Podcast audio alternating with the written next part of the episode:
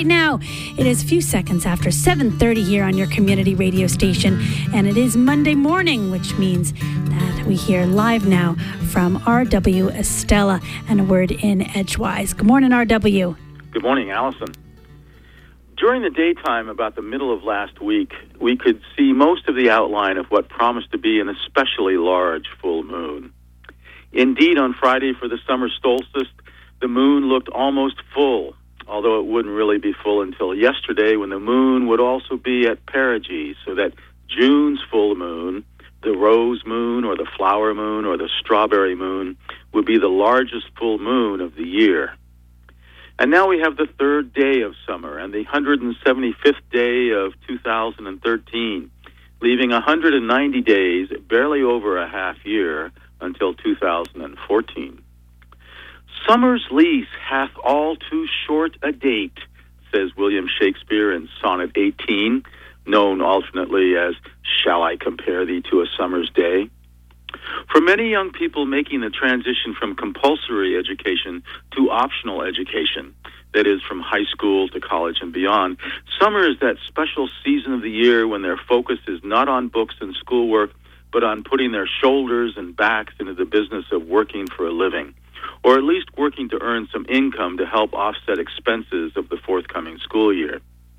Depending upon which one of the bar graphs or bold faced headlines the reader looked at in yesterday's Maine Sunday Telegram special report, Training Today's Workers for Tomorrow's Jobs, the top five op- occupations in Maine by 2020 just might be that of registered nurse, food preparer, retail salesperson, personal aide, or carpenter.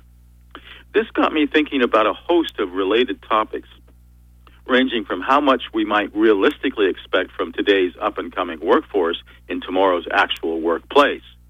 I recalled that although the job of carpenter had been listed in fifth place on the long range scale of top jobs in the state, carpenters were in second place in a bar graph headed Maine high wage, in demand jobs by education, in which three different levels of education bachelor's degree, associate's degree, and high school diploma or equivalent had been color coded to correspond appropriately to the occupation involved.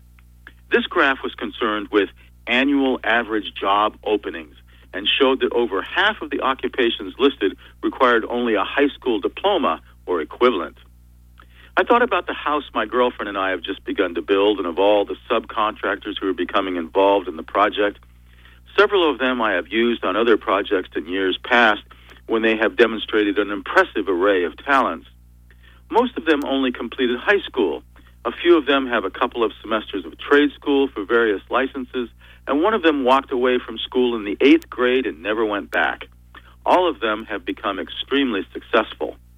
In some ways, our Maine summer becomes that great dichotomy where a sizable part of the population is working with considerable vigor to provide comfort to a not inconsequential group of folks whose aim is to relax as much as possible. And hence our state's appellation, Vacation Land. Live it up, ye hearties. All of this will fly by before you can say June, July, August, September. From Orono, Maine, have a great summer's day. Thank you.